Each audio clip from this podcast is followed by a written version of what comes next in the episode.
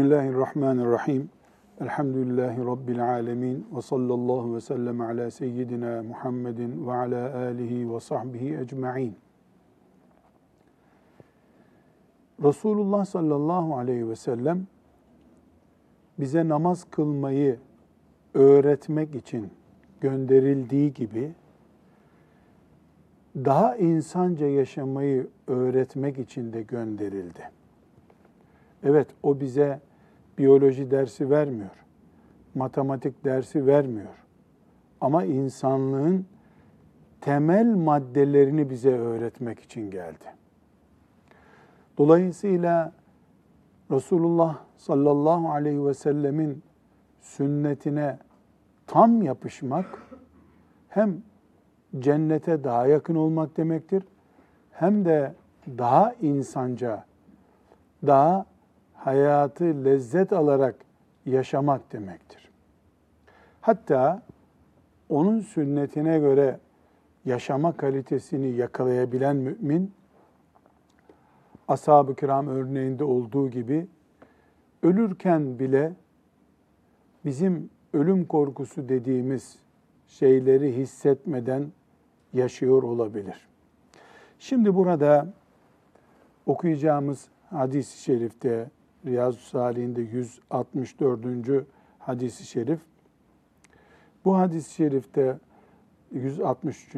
hadis-i şerif Resulullah sallallahu aleyhi ve sellem Efendimizin döneminde bir ikazı aktarılıyor bize. Efendimiz sallallahu aleyhi ve sellem ashabını yatarken evinizde yanar vaziyette ateş bırakmayın. Ateşi söndürüp öyle uyuyun diye ikaz etmiş. Buna rağmen bir defasında Medine'de bir evde yangın çıkmış. Yangın evi tamamen götürmüş. Bunun üzerine Efendimiz sallallahu aleyhi ve sellem ben size ikaz etmedim mi diye hatırlatmada bulunmuş. Hadis-i şerifi bu bakımdan ele aldığımızda Resulullah sallallahu aleyhi ve sellem Efendimizin bir babanın çocuklarına nasihat eder gibi ashabına nasihat ettiğini görüyoruz. Onlar da bir babadan öğüt alan çocuk gibi onu dinlemişler. Biz de iyi Müslümanlık için aleyhissalatü vesselam Efendimiz'i bu mantıkla yani babanın çocuğuna nasihati gibi dinliyor olmamız gerekiyor. Hadis-i şerifi okuyunca göreceğiz ki dinimizle sanki birinci dereceden alakalı olmayan bir konu imiş gibi duruyorsa da dinimizle alakalı. Çünkü hayatımızla alakalı bir konu. Dinimizde hayatımız, hayatımızda dinimiz demek olduğuna göre her sözü aleyhissalatü vesselam Efendimizin bizim için hayattır, dünyadır ve ahirettir. Hadis-i şerifi dinleyelim. An Ebi Musa radıyallahu anhu kâle İhtaraka beytun bil medineti ala ehlihi minel leyli. فلما حدث رسول الله صلى الله عليه وسلم بشأنهم قال إن هذه النار عدو لكم فإذا نمتم فأطفئوها عنكم Ebu Musa radıyallahu anh şöyle dedi. Medine'de bir ev geceleyin ev halkıyla birlikte yanmıştı. Durum Peygamber Efendimiz sallallahu aleyhi ve selleme haber verilince ateş size düşmandır. Uyuyacağınız zaman onu söndürünüz buyurdular. Sallallahu aleyhi ve sellem. Elimizde o gün ne yakıyorlardı, nasıl yakıyorlardı yüzde yüz doğru diyeceğimiz bir bilgi yok. Ama yaklaşık olarak o günkü ısınma ve yemek pişirmek için ateş yakmayı şu şekilde göstermemiz mümkün. Evin ortasında e, soba zaten yok. Soba çok o asra göre yeni bir alet. Soba yok. Evin ortasında hafif bir çukur var. O çukura odunlar konuyor, yakılıyor, üstüne sacağı konuyor, yemek orada pişiriliyor. Isınacakları zaman da evin ortasında veya bir köşesinde oluyor. Yemeği de böyle pişiriyorlar. Umumiyetle de yemek dışarıda, evin bahçesinde pişiriliyor. O gün ateş bu. Bir, iki, şimdi hacca gidip gelenler Mekke, Medine'yi hep sıcak olarak anlatırlar. Öyle değil. Mekke'de belki biraz az ama Medine-i Münevvere'de epey soğuk olur. Kış mevsimlerinde, Aralık, Ocak aylarında yani böyle kazaksız durulamaz derecede soğuk olur. Bilhassa geceleri insanın dişi kıcırdar, abdest alamaz. Şeyde, bizdeki gibi don, böyle her taraf buz filan öyle değil ama ayaz insanı ayakta duramayacak halde olur. Ee, daha çöl tarafına doğru biraz daha da soğuklar oluyor. Dolayısıyla ısınma orada da söz konusu, o zaman da söz konusuydu. Bizdeki gibi soba, baca sistemi ise yoktu. Ateş evde yakılıyordu. Evin içinde, toprak zeminde yakılıyordu.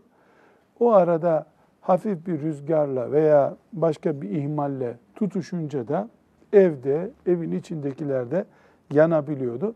Bunun için sallallahu aleyhi ve sellem Efendimiz ashabına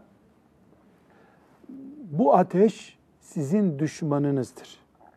Uyurken onu söndürün buyuruyor. Demek ki evlerimizde uyurken ateşin söndürülmesi yani uyuyanların bulunduğu bir evde ateşin söndürülmesi sünnettir. Peki bunu nasıl uygulayacağız biz?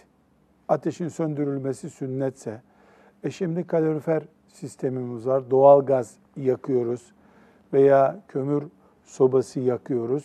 Bu hadisi şerifin hayatımıza yansıması nasıl olmalı?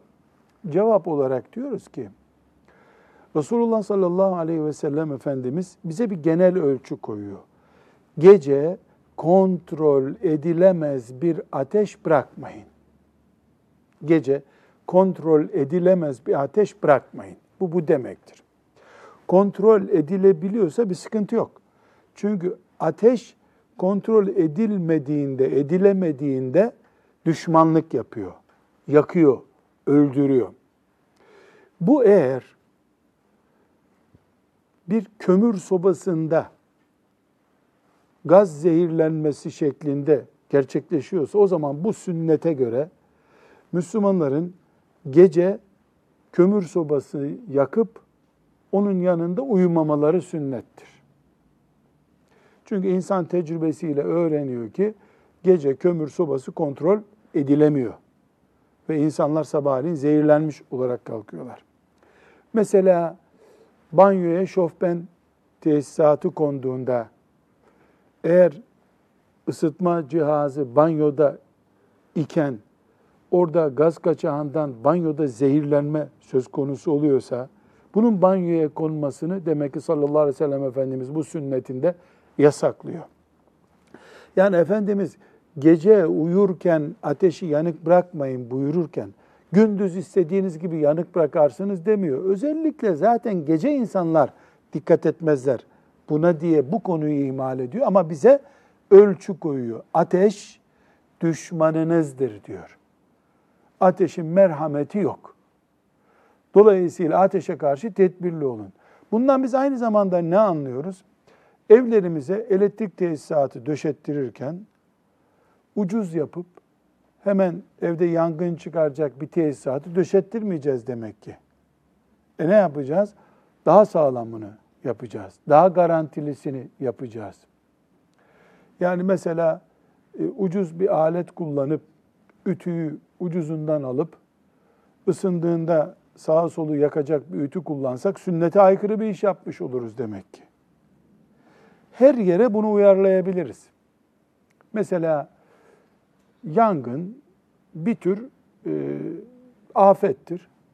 Fakat çocuğun yangına sebep olacak bir şeyle oynadığını gördüğü halde bir anne baba çocuğu oradan uzaklaştırmasa, sonra da çocuk yangına sebep olsa, kendisi yansa maazallah veya evi yaksa, bu terbiyeyi veren Peygamber sallallahu aleyhi ve sellemin sözlerine dikkat edilmediği için insan vebal altında olur. E çocuk da diyebilir miyiz? Diyemeyiz. Niye? E tedbir alın buyurmuştu sallallahu aleyhi ve sellem Efendimiz. Çocuğa oynayacak başka bir şey ver. Çocuk kesici bir aletle oynuyor. Koca baltayı almış çocuk bir şeyler yapıyor. E balta neredeyse ondan uzun. Kaldırıyor bir yere vuruyor derken ayağına vurdu. Çocuğu o cihazla baş başa bırakan, ateşin yanında kontrolsüz bırakan anne, baba, her kimse mesul bundan. Efendimiz sallallahu aleyhi ve sellem bize hayatın temel dinamiklerini öğretiyor. Ütü nasıl yapılır tarif etmiyor. Yara bantı nasıl saracaksın demiyor. Bize hayatın temelini öğretiyor. Biz Müslüman olarak bu temel mantığı ateş düşmanınızdır. Ateşe karşı dikkatli olun sözünü hayatımıza prensip edineceğiz. Evimizde ütüyle ilgili, ısınma aletiyle ilgili, soba kurarken, kömür yakarken, kombi çalıştırırken dikkat edeceğiz. Burada bir ince, hassas, mesela büyük şehirlerde doğalgaz sistemini yerleştirirken e, insanlığın geldiği bir teknolojik birikim var. Bu doğalgazı en güvenli bir şekilde nasıl kullanabileceğine dair araştırmalar yapılıyor. Bütün dünyada araştırmalar yapılıyor. İşte bunun şurada havalandırılması lazım, borunun şuraya bağlanması lazım gibi kurallar konuyor. Peygamber Efendimiz sallallahu aleyhi ve sellem evlerinizdeki kombi balkona koyun diye bir hadis buyurmamış. Ama canınız size Allah'ın emanetidir, canınıza dikkat edin buyurmuş. İntihar edecek iş yapmayın buyurmuş. Eğer teknoloji ve insanlığın teknik birikimi kombinin filan yere konması lazım güvenlik açısından diye bir kural koyduysa kombinin olduğu yerde bir menfez açacaksın. Oradan sürekli taze hava girecek şeklinde bir uyarı getirdiyse teknoloji bunun ayetle Kur'an'da yazılmış olması, hadisle Peygamber Efendimiz sallallahu aleyhi ve sellemin ağzından çıkmış olması şart değil artık. O kurala uymak zorundadır mümin. Eğer mesela gaz şirketi menfez açıyor, buradan havalanma olsun, evde sürekli oksijen yanıyor, risk oluyor diyorsa mesela, o şirketin onayını aldıktan sonra da onu naylonla kapatıyorsa Müslüman, sonra da gaz zehirlenmesi oluyorsa o evde, bu kıyamet günü hesabı verilecek bir hata olur. Neden? Beşer olarak, insan olarak senin elindeki imkanları olduğu gibi kullanırsın sen, bile bile hata etmezsin. Buna rağmen bir kaza olursa belki de şehit sevabı kazanırsın. Ama dalgınlığın, gafletin ve tembelliğinden dolayı ölünce şehit olmaz insan. Tembel şehit değildir. Üstüne düşeni yapan e, öyle bir kaza geçirirse maazallah o kaza onun belki de bütün günahlarının kefaretine vesile olur ayrı bir mesele. Şimdi bir hadis-i şerif okuduk. Hadis-i şerifte Efendimiz sallallahu aleyhi ve sellem ne buyuruyor? Ey insanlar ateş sizin düşmanınızdır. Ateşe karşı tedbirli olun. Gece uyurken evde yanar vaziyette ateş bırakmayın. O başka bir şeyi ısıtır, tutuşturur. Rüzgar alır ev, o onu dağıtır, tutuşturur. Evde yanar, çocuk da yanar, insan da yanar. Allah muhafaza buyursun. Böyle bir afete karşı tedbirli olun buyurdu. Hem biz şimdi pikniğe gittiğimizde bir yerde mangalda ateş yanık bırakmamayı peygamberimizden öğrenmiş olduk. Bize temel bir kural koydu. Neydi temel kuralı? Ateş düşmanınızdır. İnsanın da düşmanı, hayvanın da düşmanı, ormanın da düşmanı, her şeyin düşmanı. Öyle bir düşman ki onsuz da olmuyor. Ateşi de atıp söndüremiyorsun. Yemeğin de onunla pişiyor. Kışın onunla ısınıyorsun. Ütüyü onunla yapıyorsun. Ateş her şeyde lazım bize. Ama düşmanımız canımıza zarar veriyor. Neslimizi helak edebiliyor. O zaman biz mangal söndürürken buna dikkat edeceğiz. Ütü yaparken dikkat edeceğiz. Çocuğumuzu bu işten korurken dikkat edeceğiz. Fabrika kuranlar, iş yeri kuranlar bu elektriğinden vesairesine kadar ateş tehlikesine karşı tedbir alacaklar Allah katında mesuliyet taşımamak için Bunlar insani görevlerimiz. Buna rağmen başımıza bir musibet gelebilir mi? Gelebilir tabii. O zaman ne yapacağız? Allah'ın rahmetine sığınacağız, mağfiretine sığınacağız. O zaman üzerimize düşeni yaptıktan sonra 163. hadisi şerifi bu şekilde okuduk. Ama bu hadisi şerif öğrenildikten sonra evlerimizde, iş yerlerimizde, vakıflarda, okullarda uygulanacak. Şimdi itfaiyenin ruhsatından dolayı mesela dikkat ediliyor. İtfaiye ruhsat vermez. Yangın merdiveni yapalım diyorlar. Biz Müslüman olarak buna uyacağız elbette. Zaten ruhsat alamıyorsun öbür türlü. Ama Resulullah sallallahu aleyhi ve sellem ateş düşmanınızdır ona karşı dikkatli olun buyurduğu için aslında biz bunu yaparız. Hem yangın merdiveni yapıp ruhsatımızı alırız hem niyetimiz Peygamber aleyhissalatü vesselama ittiba etmek olduğu için biiznillahü teala sevap kazanırız. Peygambere uyuyoruz çünkü. Şimdi 164. hadis-i şerifin tercümesini okuyalım hocam. Bu hadis-i şerifte Resulullah sallallahu aleyhi ve sellem Efendimiz 164. hadis-i şerife geldik. Ee, kendisini ve misyonunu başka bir şeyle benzetme yapıyor. Bu benzetmesinden daha iyi anlamamızı sağlıyor. Yani Peygamber sallallahu aleyhi ve sellem geldi, insanlara din öğretti. İnsanların bunu algılayış tarzını yorumluyor. Bu hem Peygamber Efendimiz sallallahu aleyhi ve sellemi insanlar o gün nasıl ve niye öyle karşıladılar? Hem bugün Peygamber aleyhisselamın varisleri alimler değil mi? Alimleri insanlar nasıl karşılıyorlar? Bu hadisi dinleyeceğiz. Bu bize yani Allah'ın gönderdiği peygamberlerin çilesini de tarif edecek, hayatın gerçeğini de öğretmiş olacak. Buyurun şimdi hadis-i şerifi tercümesinden dinleyelim. Ebu Musa el-Eş'ari radıyallahu anh'ten rivayet edildiğine göre Resulullah sallallahu aleyhi ve sellem şöyle buyurdu. Allah'ın benimle göndermiş olduğu hidayet ve ilim, yeryüzüne yağan bol yağmura benzer. Yağmurun yağdığı yerin bir bölümü verimli bir topraktır. Yağmur suyunu emer, bol çayır ve ot bitirir. Bir kısmı da suyu emmeyip üstünde tutan çorak bir yerdir.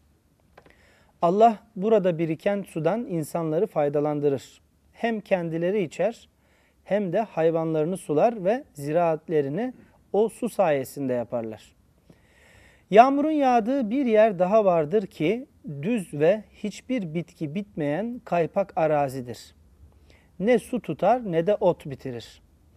İşte bu Allah'ın dininde anlayışlı olan ve Allah'ın benimle gönderdiği hidayet ve ilim kendisine fayda veren, onu hem öğrenen hem öğreten kimseyle buna başını kaldırıp kulak vermeyen, Allah'ın benimle gönderdiği hidayeti kabul etmeyen kimsenin benzeridir. Evet, e, keşke tarımdan biraz anlayan nesil olsaydık da bu hadis-i şerifi çok iyi anlasaydık. Her şeyi pazardan, marketten hazır aldığımız için buğday nasıl yetişiyor, çorak arazi ne demek, mümbit arazi ne demek bu kavramlar yeni neslin anladığı kavramlar değil. Ama biz Allah'ın lütfuyla izah etmeye çalışalım. İnsanlar var, bir de Resulullah var sallallahu aleyhi ve sellem. Muhammed bin Abdillah sallallahu aleyhi ve sellem. Allah peygamber göndermiş. Bu peygamberi kime göndermiş? İnsanlara göndermiş.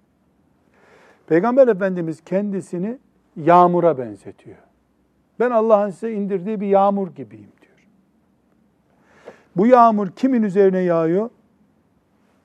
Toprağa yağıyor. Yani insanlara, insanlar toprak gibiler.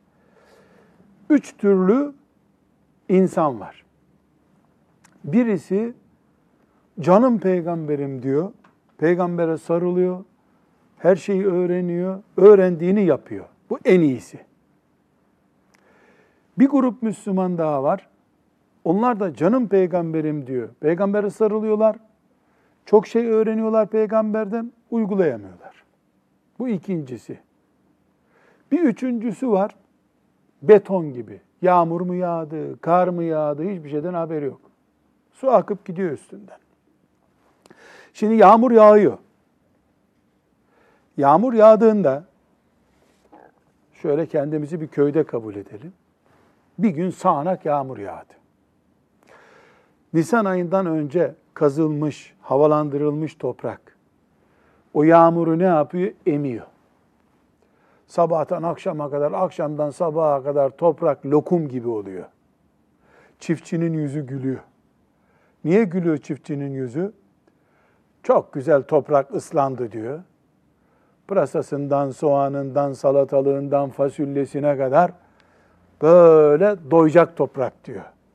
Sonra toprak o suyu emiyor ya, birinci çeşit toprak. Haziranda bir bakıyorsun yemyeşil her taraf. Fasulyeler ve diğer bitkiler coşmuş. Çok güzel. Bu birinci çeşit.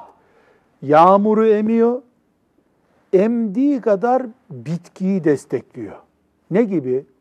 Ashab-ı kiram gibi Allah razı olsun. Onlar Peygamber aleyhisselamdan öğrendiler. Öğrendiklerini de öbür insanlara öğrettiler. Bu Peygamber sallallahu aleyhi ve sellemin gönderdiği, gönderildiği tarzda en iyisi, en bereketliler. İkincisi köyde bakıyoruz. Böyle kirli bir toprak. Kil değil mi? E, suyu salmayan. Tutuyor böyle. Heh. Kirli bir toprak, hafif bir gölet. Yağmur yağmış yağmış, köyün suyunu oraya toplamış. Sadece su toplanmış. Ondan sonra keçiler, inekler gelip oradan su içiyorlar. Millet kovayla su alıyor. O su gidince de kuruyor tekrar. İnsanlar oradan istifade ediyorlar ama o sadece su deposu, başka bir işe yaramıyor. Bazı insanlar Peygamber Efendimiz Aleyhisselam'dan ilim öğreniyorlar. Kitap kitap ilim öğreniyorlar ama kendisi yapmıyor bu ilmin gereğini. Ona benzetiyor Efendimiz sallallahu aleyhi ve sellem. Ama gene bir miktar hayır var tabii. Neden hayır var? Hiç olmasın başkaları gelip oradan su içiyor. Bir de üçüncüsü var böyle bir yamaç yer. Yağmur yağıyor. Kaya gibi bir yer. Yağıyor yağmur dereye gidiyor. Yağıyor dereye gidiyor. Yağmur bittikten 10 dakika sonra bakıyorsun kupkuru. Peygamber sallallahu aleyhi ve sellem gelmiş. Onun gönlüne akıtmış akıtmış ama kaya gibi bir gönül. Hiçbir şey almamış peygamberden aleyhisselam. Ne öğrenmiş, ne önemsemiş, başını kaldırıp bakmıyor bile bana diyor sallallahu aleyhi ve sellem Efendimiz. Bu hadisi şerif ne diyor bana bir Müslüman olarak? Diyor ki, bak sen on hadisi şerif öğrendin. Bunları öğrendin bir defa. Yani yağmur yağdı sana. Peygamber sallallahu aleyhi ve sellem ateş düşmanınızdır, ateşe dikkat edin buyurmuştu. Sen bunu duydun. Demek sana Allah bir sağanak yağmur yağdırdı. Bir hafta sonra aynaya bak. Ailende otur. Biz ateşle ilgili hadis-i şerifi duyduktan sonra fiş yerlerini kontrol ettirdik mi bir elektrikçiye? 10 senedir kullanıyoruz bu evi. Fiş yerleri gevşek, prizler gevşek. Kontrol ettirdik mi ettirmedik. E biz hani hadis öğrenmiştik? kombiyi ve bacayı temizlettirmek teknik bir tedbirdir buyurmuştu Efendimiz. Gece biz bunu yakıyoruz. E, bacayı temizlettirin diyor itfaiye. Temizlettirdik mi? Hayır. E, biz öğrendik, uygulamadık. Ne oldu? Suyun toplandığı gölet gibi olduk. Bol bol bilgi var bizde. Birinci dereceyi kaybettik. Peygamber sallallahu aleyhi ve sellemin ikinci dereceden adamı olduk bu sefer. Ama test ettik ki hanım bir yerde riyaz dersine gidiyordu. İki aydır gidiyor. iki aydır evimizde basamak basamak sünnete doğru yaklaşıyoruz. Mesela biz doyan bırakıp gidiyordu. Bu hadis derslerini göreli beri sofrada son lokmayı bile bırakmıyoruz. Az koyuyoruz, tabağımızda yemek bırakmıyoruz. Niye? Öyle buyurdu Efendimiz diye. Ha, yağmur yağdı, toprağımız ıslandı, bitki vermeye, fasulye, salatalık vermeye başladı elhamdülillah. Bu şeriatımızın yaşanma taktiğidir. Birileri de camilerde dinliyor, hutbe dinliyor, Müslüman tamam Resulullah dedi ki sallallahu aleyhi ve sellem duyuyor. Bir ay sonra sorduğunda ne demişti diyorsun bilmiyorum diyor. E, hocam ben nereden aklımda kalacak diyor mesela. O da o kaya gibi. Yağmur yağmış üstüne boşa gitmiş suya yazık olmuş. Çocuklarımızı eğitirken dönüp bu hadisi şerife bakıyoruz. Çocuğumuz ne tür toprak? Ona din verirken toprağı emip şöyle tatlı bir şekilde bitki vermeye hazırlanıyor mu çocuk? Bali olduktan sonra. Kuru kuru hafız oluyor, hadis ezberliyor, siyer yarışmalarında birinci oluyor, su toplayan bir havuz mu? Yoksa bir kulağından girip öbür kulağından çıkmak diye bir deyim var Anadolu'da. Kulağının birinden girdi, öbüründen çıktı. Yani hiçbir etkisi kalmadı manasında. Öyle mi yoksa? Kendimiz için, çocuklarımız için bu hadisi şerif, 164. hadis-i şerif her an bir tansiyon testi gibi test yapmamız gerekiyor. Mesela vakıf görevlisiyiz. Bir camide imamız. Bir Kur'an kursunda öğretiyoruz. Bir ortaokulda öğretmensin. Bir yerde çalışıyorsun. Peki bu çalışmamız ne sonuç verdi? Ne alıyor insanlar? Hepsini test edebiliriz. Mesela hafız çocuklar. Ne demek hafız? 6666 kere yağmur yağmış üstüne demek. Artık o dünyanın en mümbit toprağı olması lazım. E bir bakıyoruz hafızlık var. Ama sünnete göre değil, farza göre de yaşamak yok. Namaz zafiyeti var, edep zafiyeti var. Üç şeyden birine benziyoruz. Mümbit toprak, su tutan toprak, su bile tutmayan toprak. Kaya toprak. Bunlardan biriyiz muhakkak. Ebu Bekir radıyallahu anh neydi? Suyu emip kainatı yeşertecek kadar mahsul veren bir toprak çeşidiydi. Sallallahu aleyhi ve sellem Efendimiz'i böyle bağrına bastı. Peki filan sahabi nasıldı? Hepsi bu birinci sınıftı. Aralarında nüans farkları var belki. Münafıklar nasıldılar? Münafıklar da Medine'de Peygamber aleyhisselam Efendimizin nasihatlarını dinlemediler mi? Dinlediler. Bilal'in ezanını dinlemediler mi? Dinlediler. Biraz önce Cebrail'in getirdiği ayeti ilk defa onlar gördü. Bir işe yaradı mı? Kaya hiçbir şekilde yağmurdan sonra ıslak bile durmuyor. Kayanın üstüne yağmur düşmüş gibi oldu. Bu 164. hadis-i şerif benim örneğim Allah'ın gönderdiği bir yağmur gibidir. Kimi emer bitkiye dönüştürür, kimi ememez ama gölet yapar, başkalarına hayrı dokunur, bunun da zararı yok. Kimi sert bir kaya gibidir. İstediği kadar yağmur yağsın, yağmur gittikten sonra gene kupkuru. Peygamber Efendimiz sallallahu aleyhi ve sellem Rabbine kavuştuktan sonra münafıklar eski haline döndüler. İrtidat eden irtidat etti. Kaya gibi kalpleri olduğu için bir nebze istifade edemediler. Bu bir masal değil. Bu Resulullah sallallahu aleyhi ve sellem Efendimizin lisanından hepimize test malzemesi. Bugüne kadar dinlediğimiz peygamber hadisleri nereye gitti? Bitkiye dönüştü mü? Depomuzda bekliyor mu? Yoksa kayaya çarpıp gitti mi? En basit örneği mesela Ramazan-ı Şerif. Hepimiz biliyoruz ki gündüzü, gecesi kazançtır. Ramazan bir yağmur gibi yağıyor üstümüze. Ramazandan sonra bitiriyor mu? Toprağımız bir şey bitiriyor mu Ramazan'daki stoktan dolayı? Yoksa Ramazan'daki kültür olarak kaldı, kültür olarak mı bekliyor?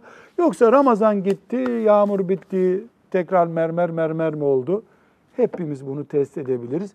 Birbirimizi itham etmemize gerek yok. Neden? Niye itham edeceğiz ki?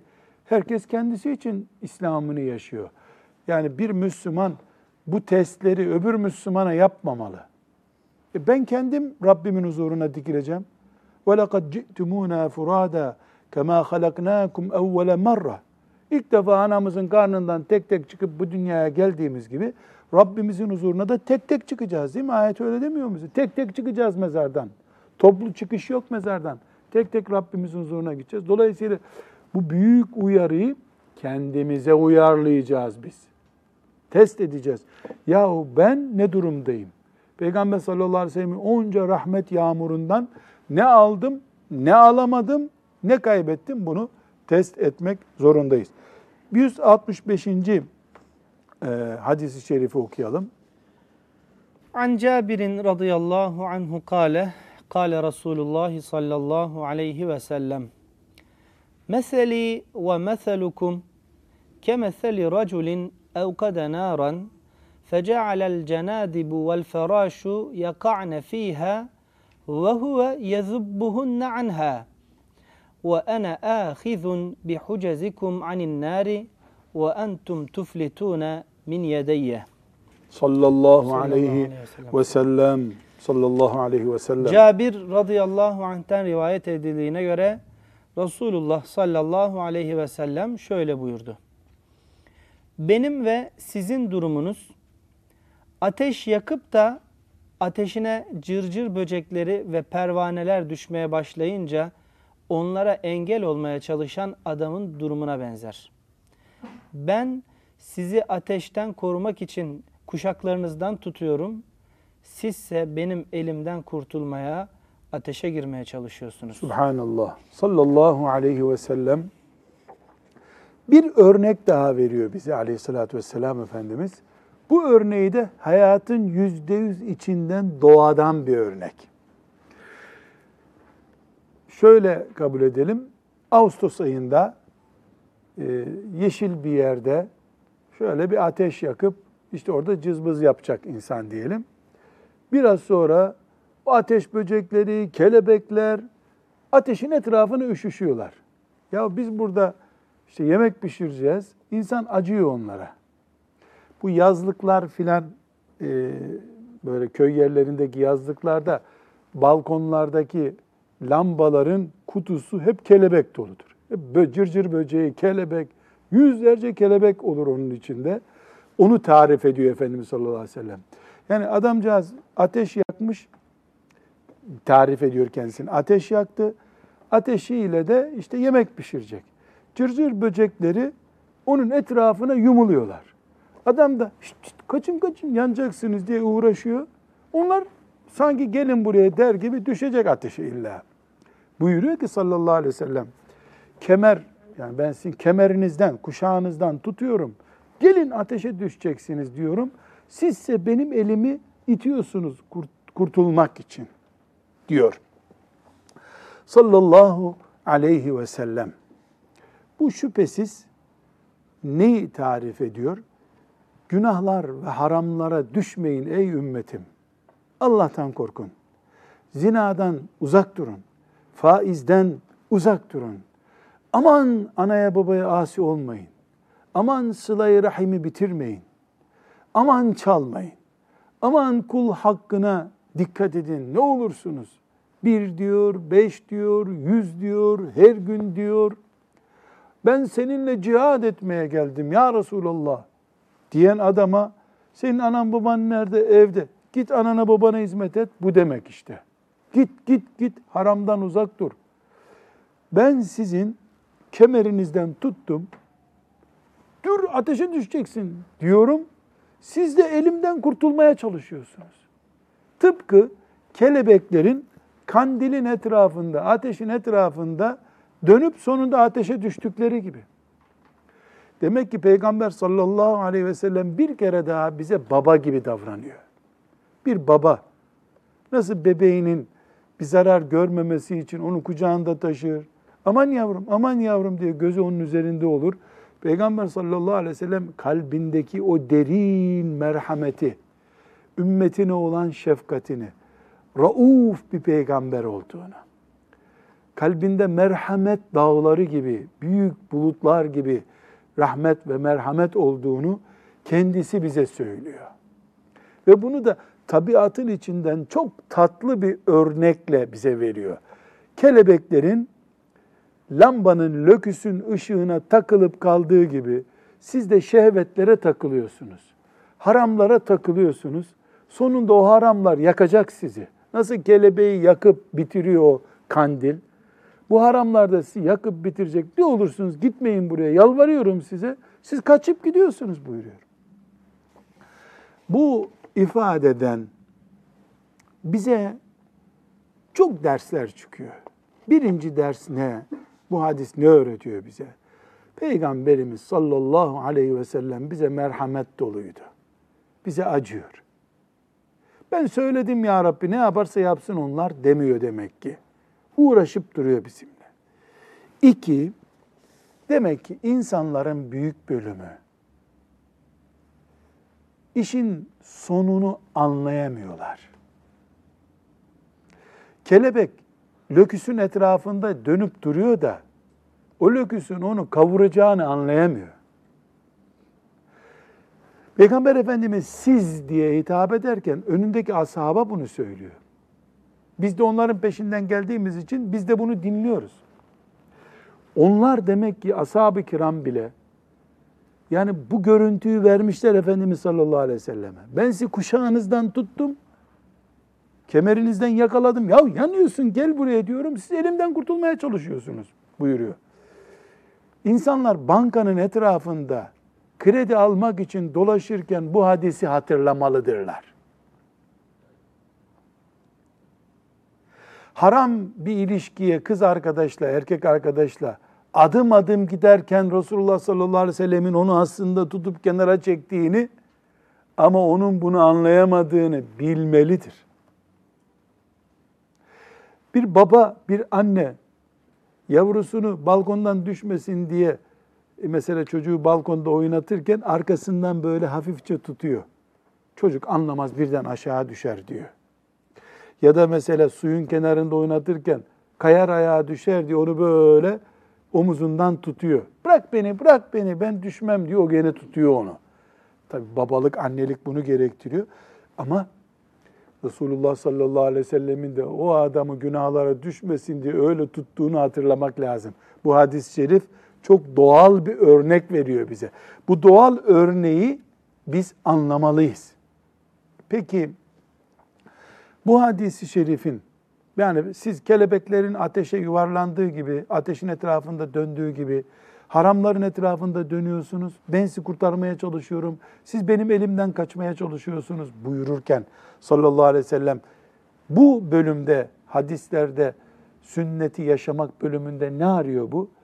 Ya sünnete uymamak, Resulullah sallallahu aleyhi ve sellemin sünnetini ciddiye almamak, Peygamber Efendimizin seni faizden, zinadan, hırsızlıktan ve benzeri tehlikelerden kurtarmasına karşı ilgilenmemen demektir. Müslüman olarak biz sallallahu aleyhi ve sellem Efendimizin şu sözü sünnettir. Bunu yapmak sünnettir dendiğinde kemerimizden tuttu bizi de ateşe düşmeyelim diye bizim için uğraşıyor şeklinde anlayacağız sünneti. Sünneti bu şekilde anlayacağız biz. Eğer böyle anlamamız gereken sünneti lüks bir ihtiyaç. Mesela tasavvufa girersin, tarikatın olur. Sünnete dikkat edersin. Hoca efendi olursun, büyük sakalların olur, cübben, şalvarın olur, sarığın olur. Sünnete dikkat edersin. Diyorsak vay halimize bizim. Resulullah sallallahu aleyhi ve sellem tam aksini söylüyor. Ne buyuruyor? Ben sünnetimle sizi kurtarmak istiyorum. Sizse kelebeklerin, cırcır böceklerinin ateşin etrafında döndüğü gibi haramın etrafında dönüyorsunuz. Yemek sağ elle sünnettir, sol elle caiz değildir. E peki sol elle ağzıma lokma götürsem ne olur? İşte Peygamber Efendimizin düşme ateşe diye tuttuğu elini bıraktırmak olur. Çünkü sallallahu aleyhi ve sellem bir baba gibi, bir anne gibi, hatta bir anneden, bir babadan daha şefkatli bir şekilde ateşten kurtarmak istiyor bizi. Her sünnet o ateşten kurtarmak için bize bir tutuşudur sallallahu aleyhi ve sellem Efendimizin. Bu sünnetlerin toplamından hayatımız, imanımız kurtuluyor. Evet, tek bir sünnetle Müslümanlık olup bitmiyor. Tek bir sünneti unutunca da gavur olmuyor insan. Bu kesinlikle böyle. Ama bir sünnet, bir sünnet daha, üç sünnet daha, iki sünnet daha, 40 e, yaşındayken 5 sünnet, 45 yaşındayken 10 sünnet derken bunlar hayatımız boyu toplandığınca din oluyor. Bir ihmal, öbür ihmal, bir ihmal derken ateş oluyor. En başta ne dedik bu hadis-i şerifleri okurken? Elbette Müslüman bir sünneti ihmal etti diye cehennemlik olmaz. Nitekim iki dakika burnunu tutsa insan nefes almasa, burnu tıkansa nefessizlikten ölmüyor. Ama bu iki dakika, iki dakika, üç dakika, yedi dakika derken boğuluyor insan. Ciğerleri tıkanıyor. Sünneti bu şekilde görmemizin örneklerinden birisini sallallahu aleyhi ve sellem Efendimiz bize örnek olarak vermiş oldu. Bir kere daha Resulullah sallallahu aleyhi ve sellem nasıl bir annelik yapıyor bize? Nasıl bir babalık yapıyor bize? Allah onu ne kadar rahmetellil alemin göndermiş yahu. Ne rahmetellil alemin göndermiş. Bir kere daha bunu gördük. Ama gördüğümüz yetmez. Hayatımıza yansıtmamız lazım. Bugün bir hadisi şerifi bildim, sünneti bildim de yaşayamadıysam esef etmeliyim mümin olarak ona. Geçen seneki kaybettiklerimin acısını hissetmeliyim. Gelecekte sünnet projelerim olmalı. İnşallah önümüzdeki beş yıl içinde Peygamber aleyhisselamın 30 sünneti bu evde uygulanacak gibi heyecanlı, umutlu projelerimiz olması lazım inşallah. Ve sallallahu ve sellem ala seyyidina Muhammed ve ala alihi ve sahbihi ecma'in velhamdülillahi rabbil alemin.